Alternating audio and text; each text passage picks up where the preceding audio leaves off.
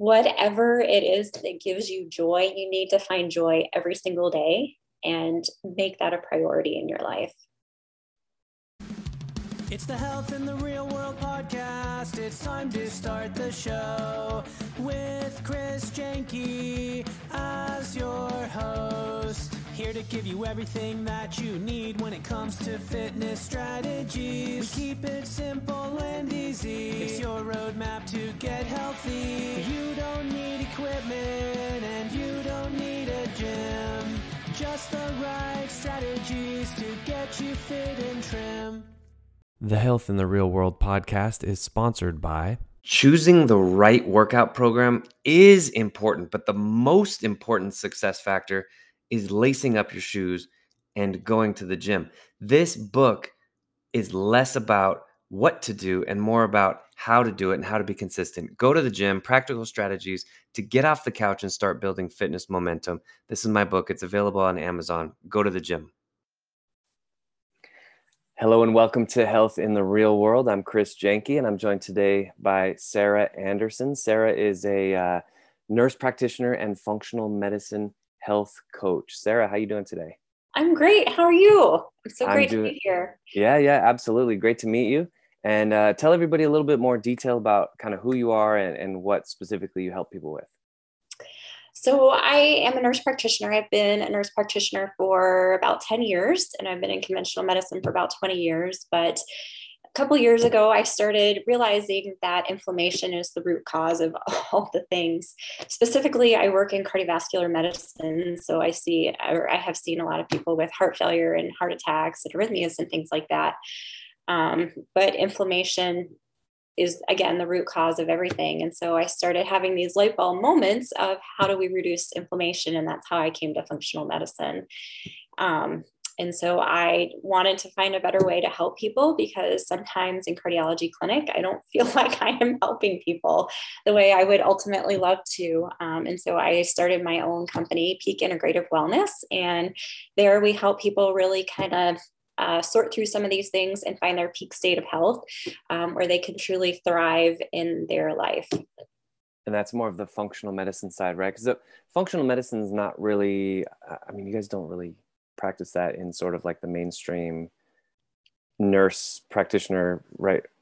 No, yeah. We don't. Yeah. So functional medicine um, is different from conventional medicine in that we're really looking for the root cause of illness. So instead of saying, oh, you're feeling depressed, here's a depression pill. Mm-hmm. Okay, well, why are you feeling depressed? What's going on in your life? And kind of understanding that piece. Or right. Your thyroid is out of whack. Well, why is your thyroid out of whack? Not here, take a supplement or, you know, me- medication, pharmaceutical, um, you know, well, what's going on with your diet, what's going on with your hormones, and kind of really digging deep to figure out what is going on underneath the surface that is causing your body to develop hypothyroidism.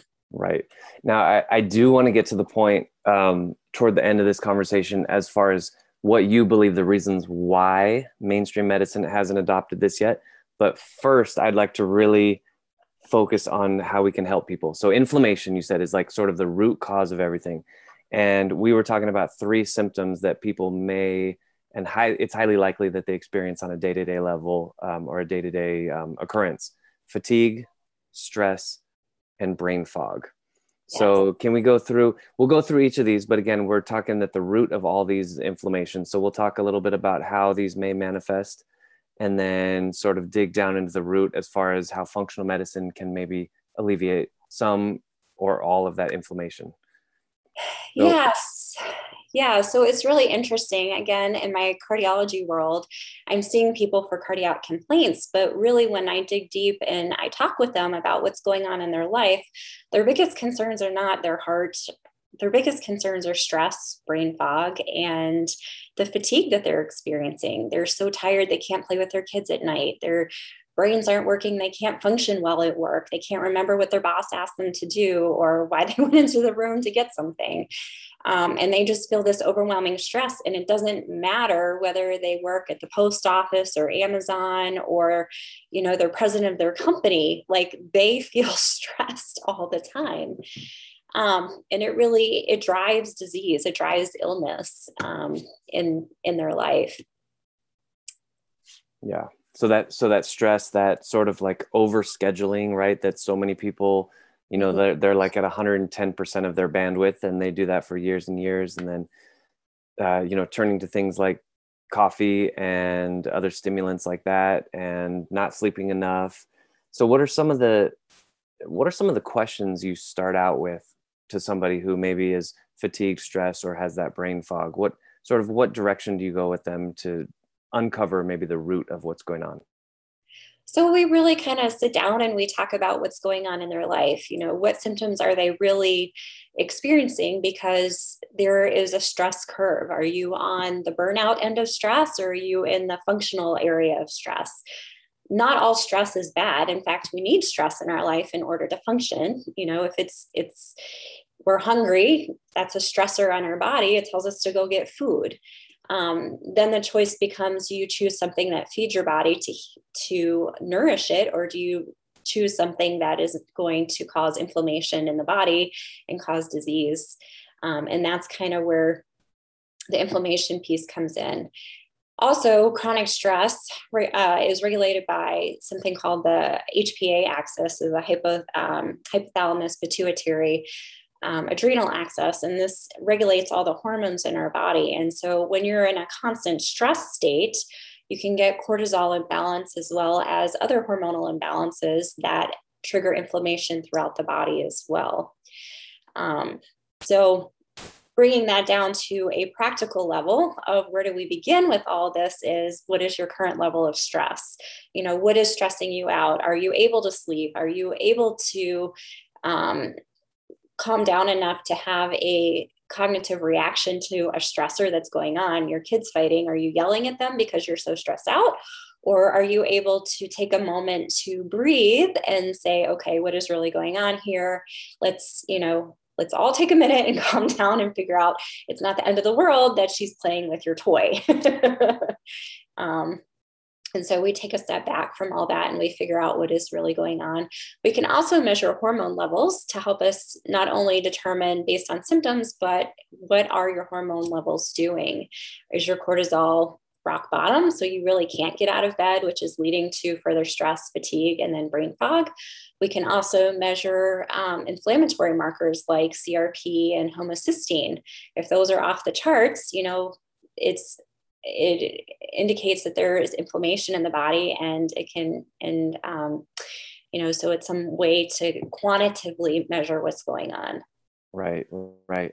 So what are some daily practices that somebody could do? Let's say they do get to that point where maybe they notice, oh my gosh, I just snapped at my kid again. Like something's going on. Like, uh, what, what are some daily habits? Cause obviously, you know, once you start yelling at your kid over, you know, they're just fighting over a, a doll or something, you know, like, okay, well, I'm already kind of pretty far down this rabbit hole. Let me pull back a little bit and do what? What would you recommend they start doing? You know, it's very, this is a very interesting question, and it has taken me a long time to figure out the answer to this. Um, and if it's okay, I'll share a quick story. Of course. Yeah.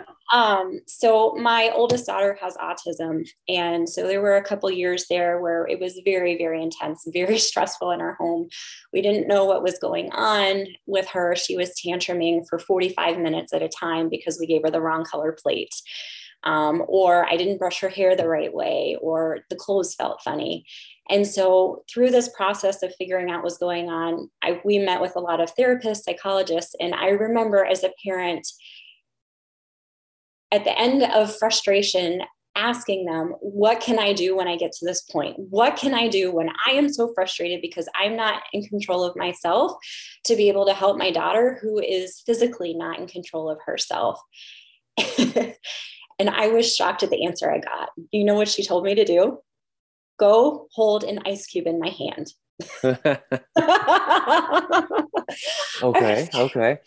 Okay. Um, How is that going to solve anything? Well, it didn't. It didn't. But what it did was it spurred me on this journey to figure out how to help myself and other parents like me push through this. And so what I found is on a day-to-day basis, mindfulness is key. Mindfulness, being present in the moment throughout the day, it really helps you move past these moments when you are feeling so stressed. In fact, there was a, a time when my brother came to visit me and my girls were tantruming right and left. And he's like, I don't know how you do it. I don't know how you do it. And I was like, it works. It works, this mindfulness, because what it allows you to do is it allows you to be in the moment, figure out what is going on in the moment, and then move on to the next. So you're not holding on to all that stress and anxiety and pressure throughout the entire day, and it's not building up. And when the stress builds up and it constantly goes on top of each other, that's when we get to that boiling point where we just explode and we're yelling or, um, you know, however else you, you handle your stress. That mindfulness is huge. And that ice cube in the hand, I remember uh, this giving me flashbacks to like, like birthing classes before my kids were born. So, uh, you know, they had you hold an ice cube in the hand, especially the the husbands, the male partners, boyfriend, husband, whatever. Uh, because it was like, this is not, obviously the contractions are going to be more intense than this, but this is sort of like an analogy, right? Hold the ice cube in the hand. That ice cube takes all your attention because it's not comfortable. It's borderline pain. And you know that once you drop it, you're going to be just fine, right? But it's like very uncomfortable to hold an ice cube in your hand. And it really does kind of give you that mindfulness practice. And I think there is something about that, like the slight discomfort. It's almost like a workout, right?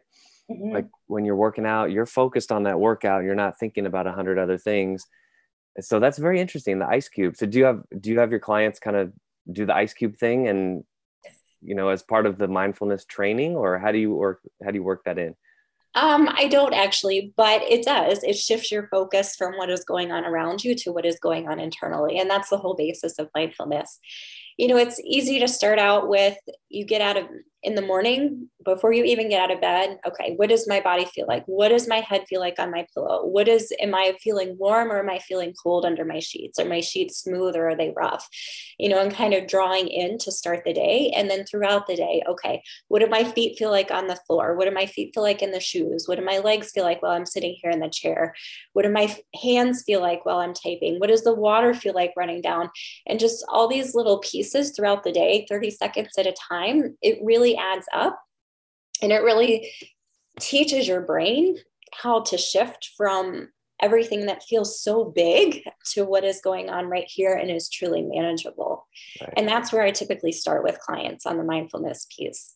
Nice. And you know, it's, it's funny, as you were talking, that's something that, that kind of happens automatically. Like when you go on vacation, you know, you like, you've cleared everything, you finished all your work, and now you're in Hawaii or wherever you are, you know, Mexico. And you're just sitting there and n- nobody has a problem like feeling, oh my gosh, the sun feels so good. Oh, oh the, co- the cold drink in my hand feels so nice. And we get more tactile, more, you know, in our senses. Whereas, you know, if you got a thousand things to do and only three hours to do it on a Tuesday afternoon, you know, we're all in our heads, right? We're not feeling, we're not, you know, enjoying the process. So um, yeah, I really like that. So handling the stress in that way. So I would imagine this sort of takes care of the brain fog as well.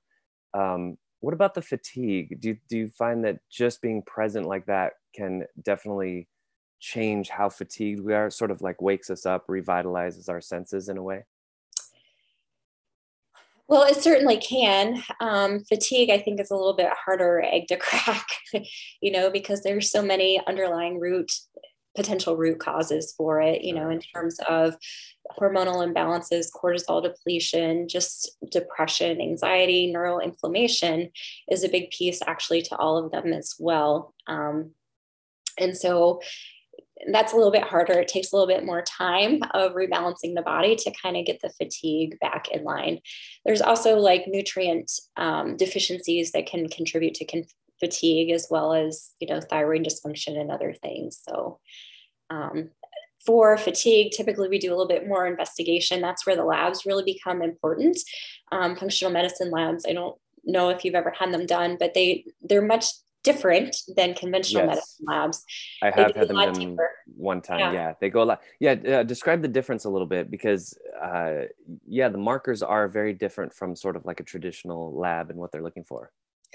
Yeah. And so, you know, especially straddling both conventional medicine and functional medicine, for example, um, we'll take thyroid. You know, lots of people have heard of hypothyroidism or overactive thyroid um, or underactive thyroid, and you get your labs and it's the lab report will say from this to this is normal, and you're within that normal range. So you're okay. You're not having any symptoms. Whereas functional med or your symptoms aren't related to your thyroid because it's related to, you know, you're within that normal range.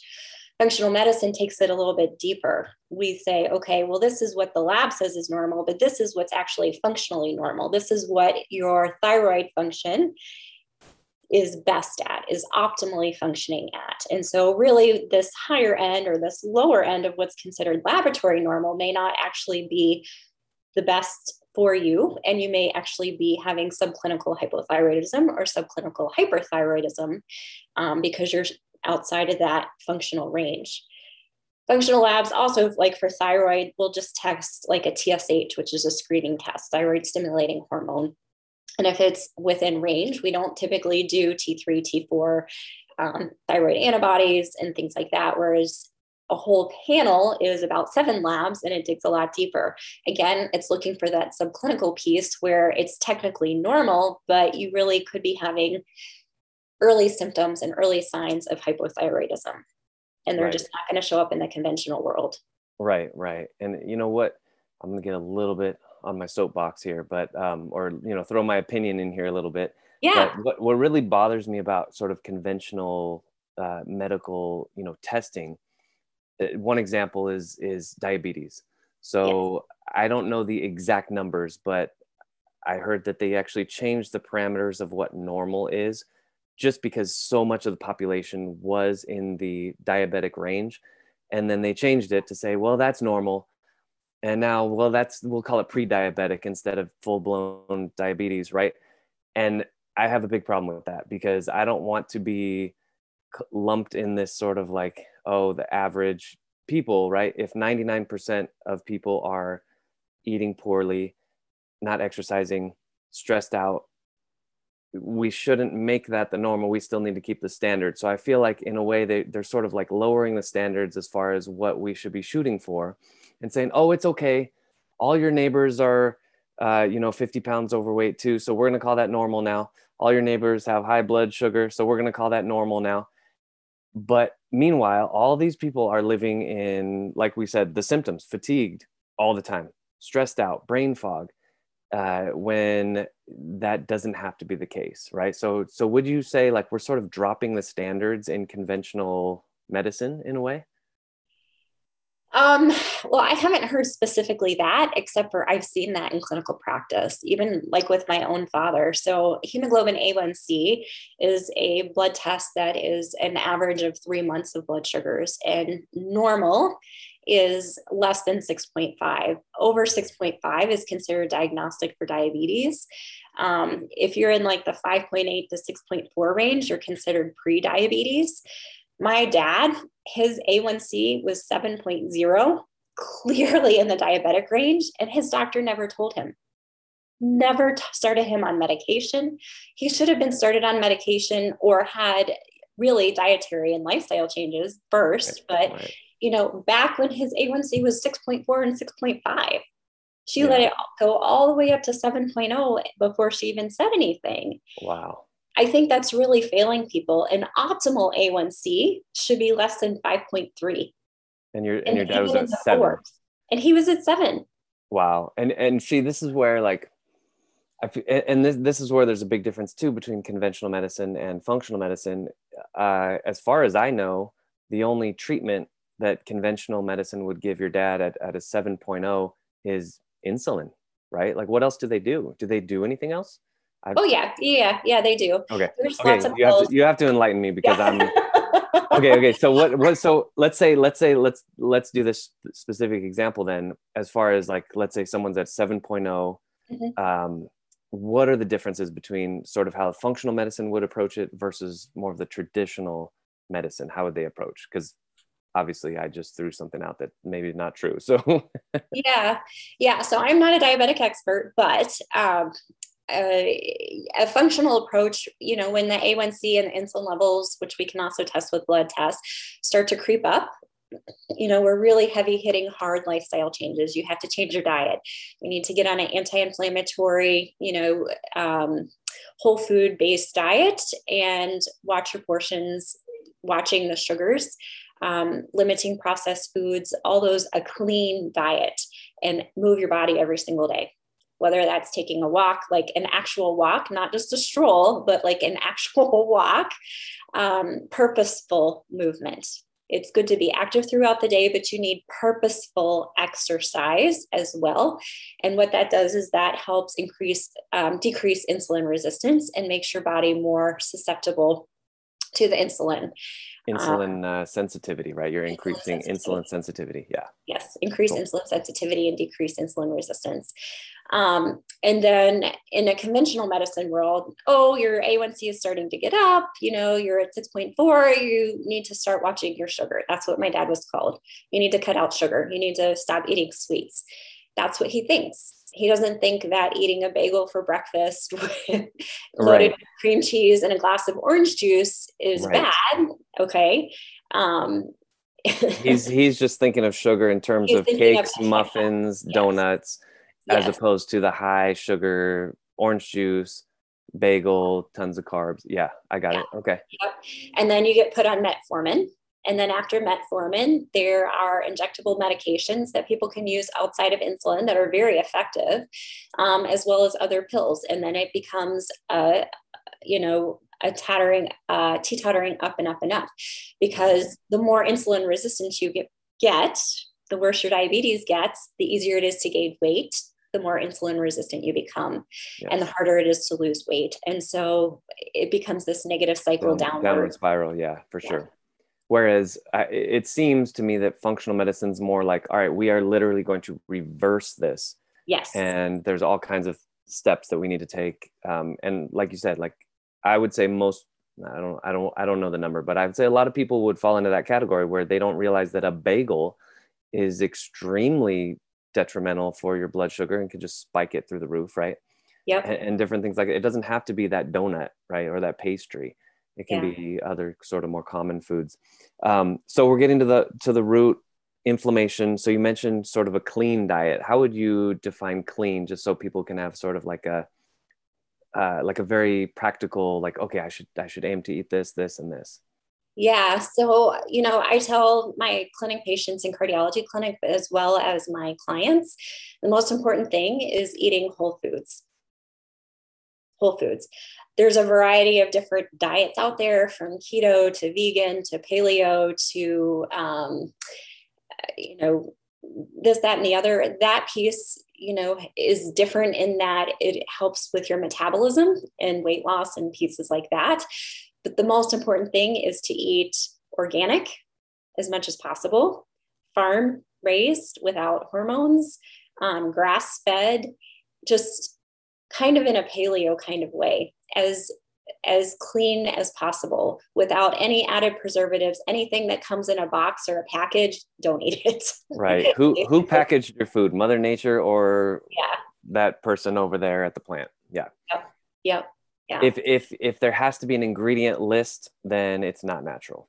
Right. Exactly. Yeah, exactly. And I tell my clients that too, you know, you don't have to worry about calories when right. you're not having to read labels. If because it comes your with body. A baby, Yeah. yeah. Your body will tell you when it's full, right? It's like, oh, we're good. You ate enough yeah. beef today, or enough, whatever you ate. Yeah. Yeah. Yep. Good point. Exactly. Exactly. Yeah. It's funny because you, I, I think with a lot of the diet culture, we vilify certain foods. And um, it's funny when I sort of like got past that and I realized that like I, I eat a lot, and I, I've actually sat down and eaten like four pounds. It's going to sound crazy, but I've eaten four pounds of berries in one sitting. Just because I like, like I started eating and I'm just like, my body really wants more of this. And I just kept eating, kept eating, felt fine. No sugar rush, no nothing afterwards. I don't know why I needed that many berries, but maybe I was low in something. Uh, but again, it's like, it, you don't have to look at the ingredients of it. It's just, it's a berry, you know, it's not like high fructose, blah, blah, blah. And you know, mm-hmm. all this stuff. So um, yeah, very interesting. Um, Let's see. I think we covered all the bases. Is there anything else you wanted to say about inflammation specifically or generally that um, can help with symptoms like that? Yeah. So, you know, inflammation, I think, is the root cause of most disease. And I think in the limelight right now, COVID nineteen and then brain fog is really prevalent. I hear a lot of my clients as well as patients um, having this as a concern. You know, I can't remember what I did yesterday. I can't remember what I went to the grocery store for if I don't have my list.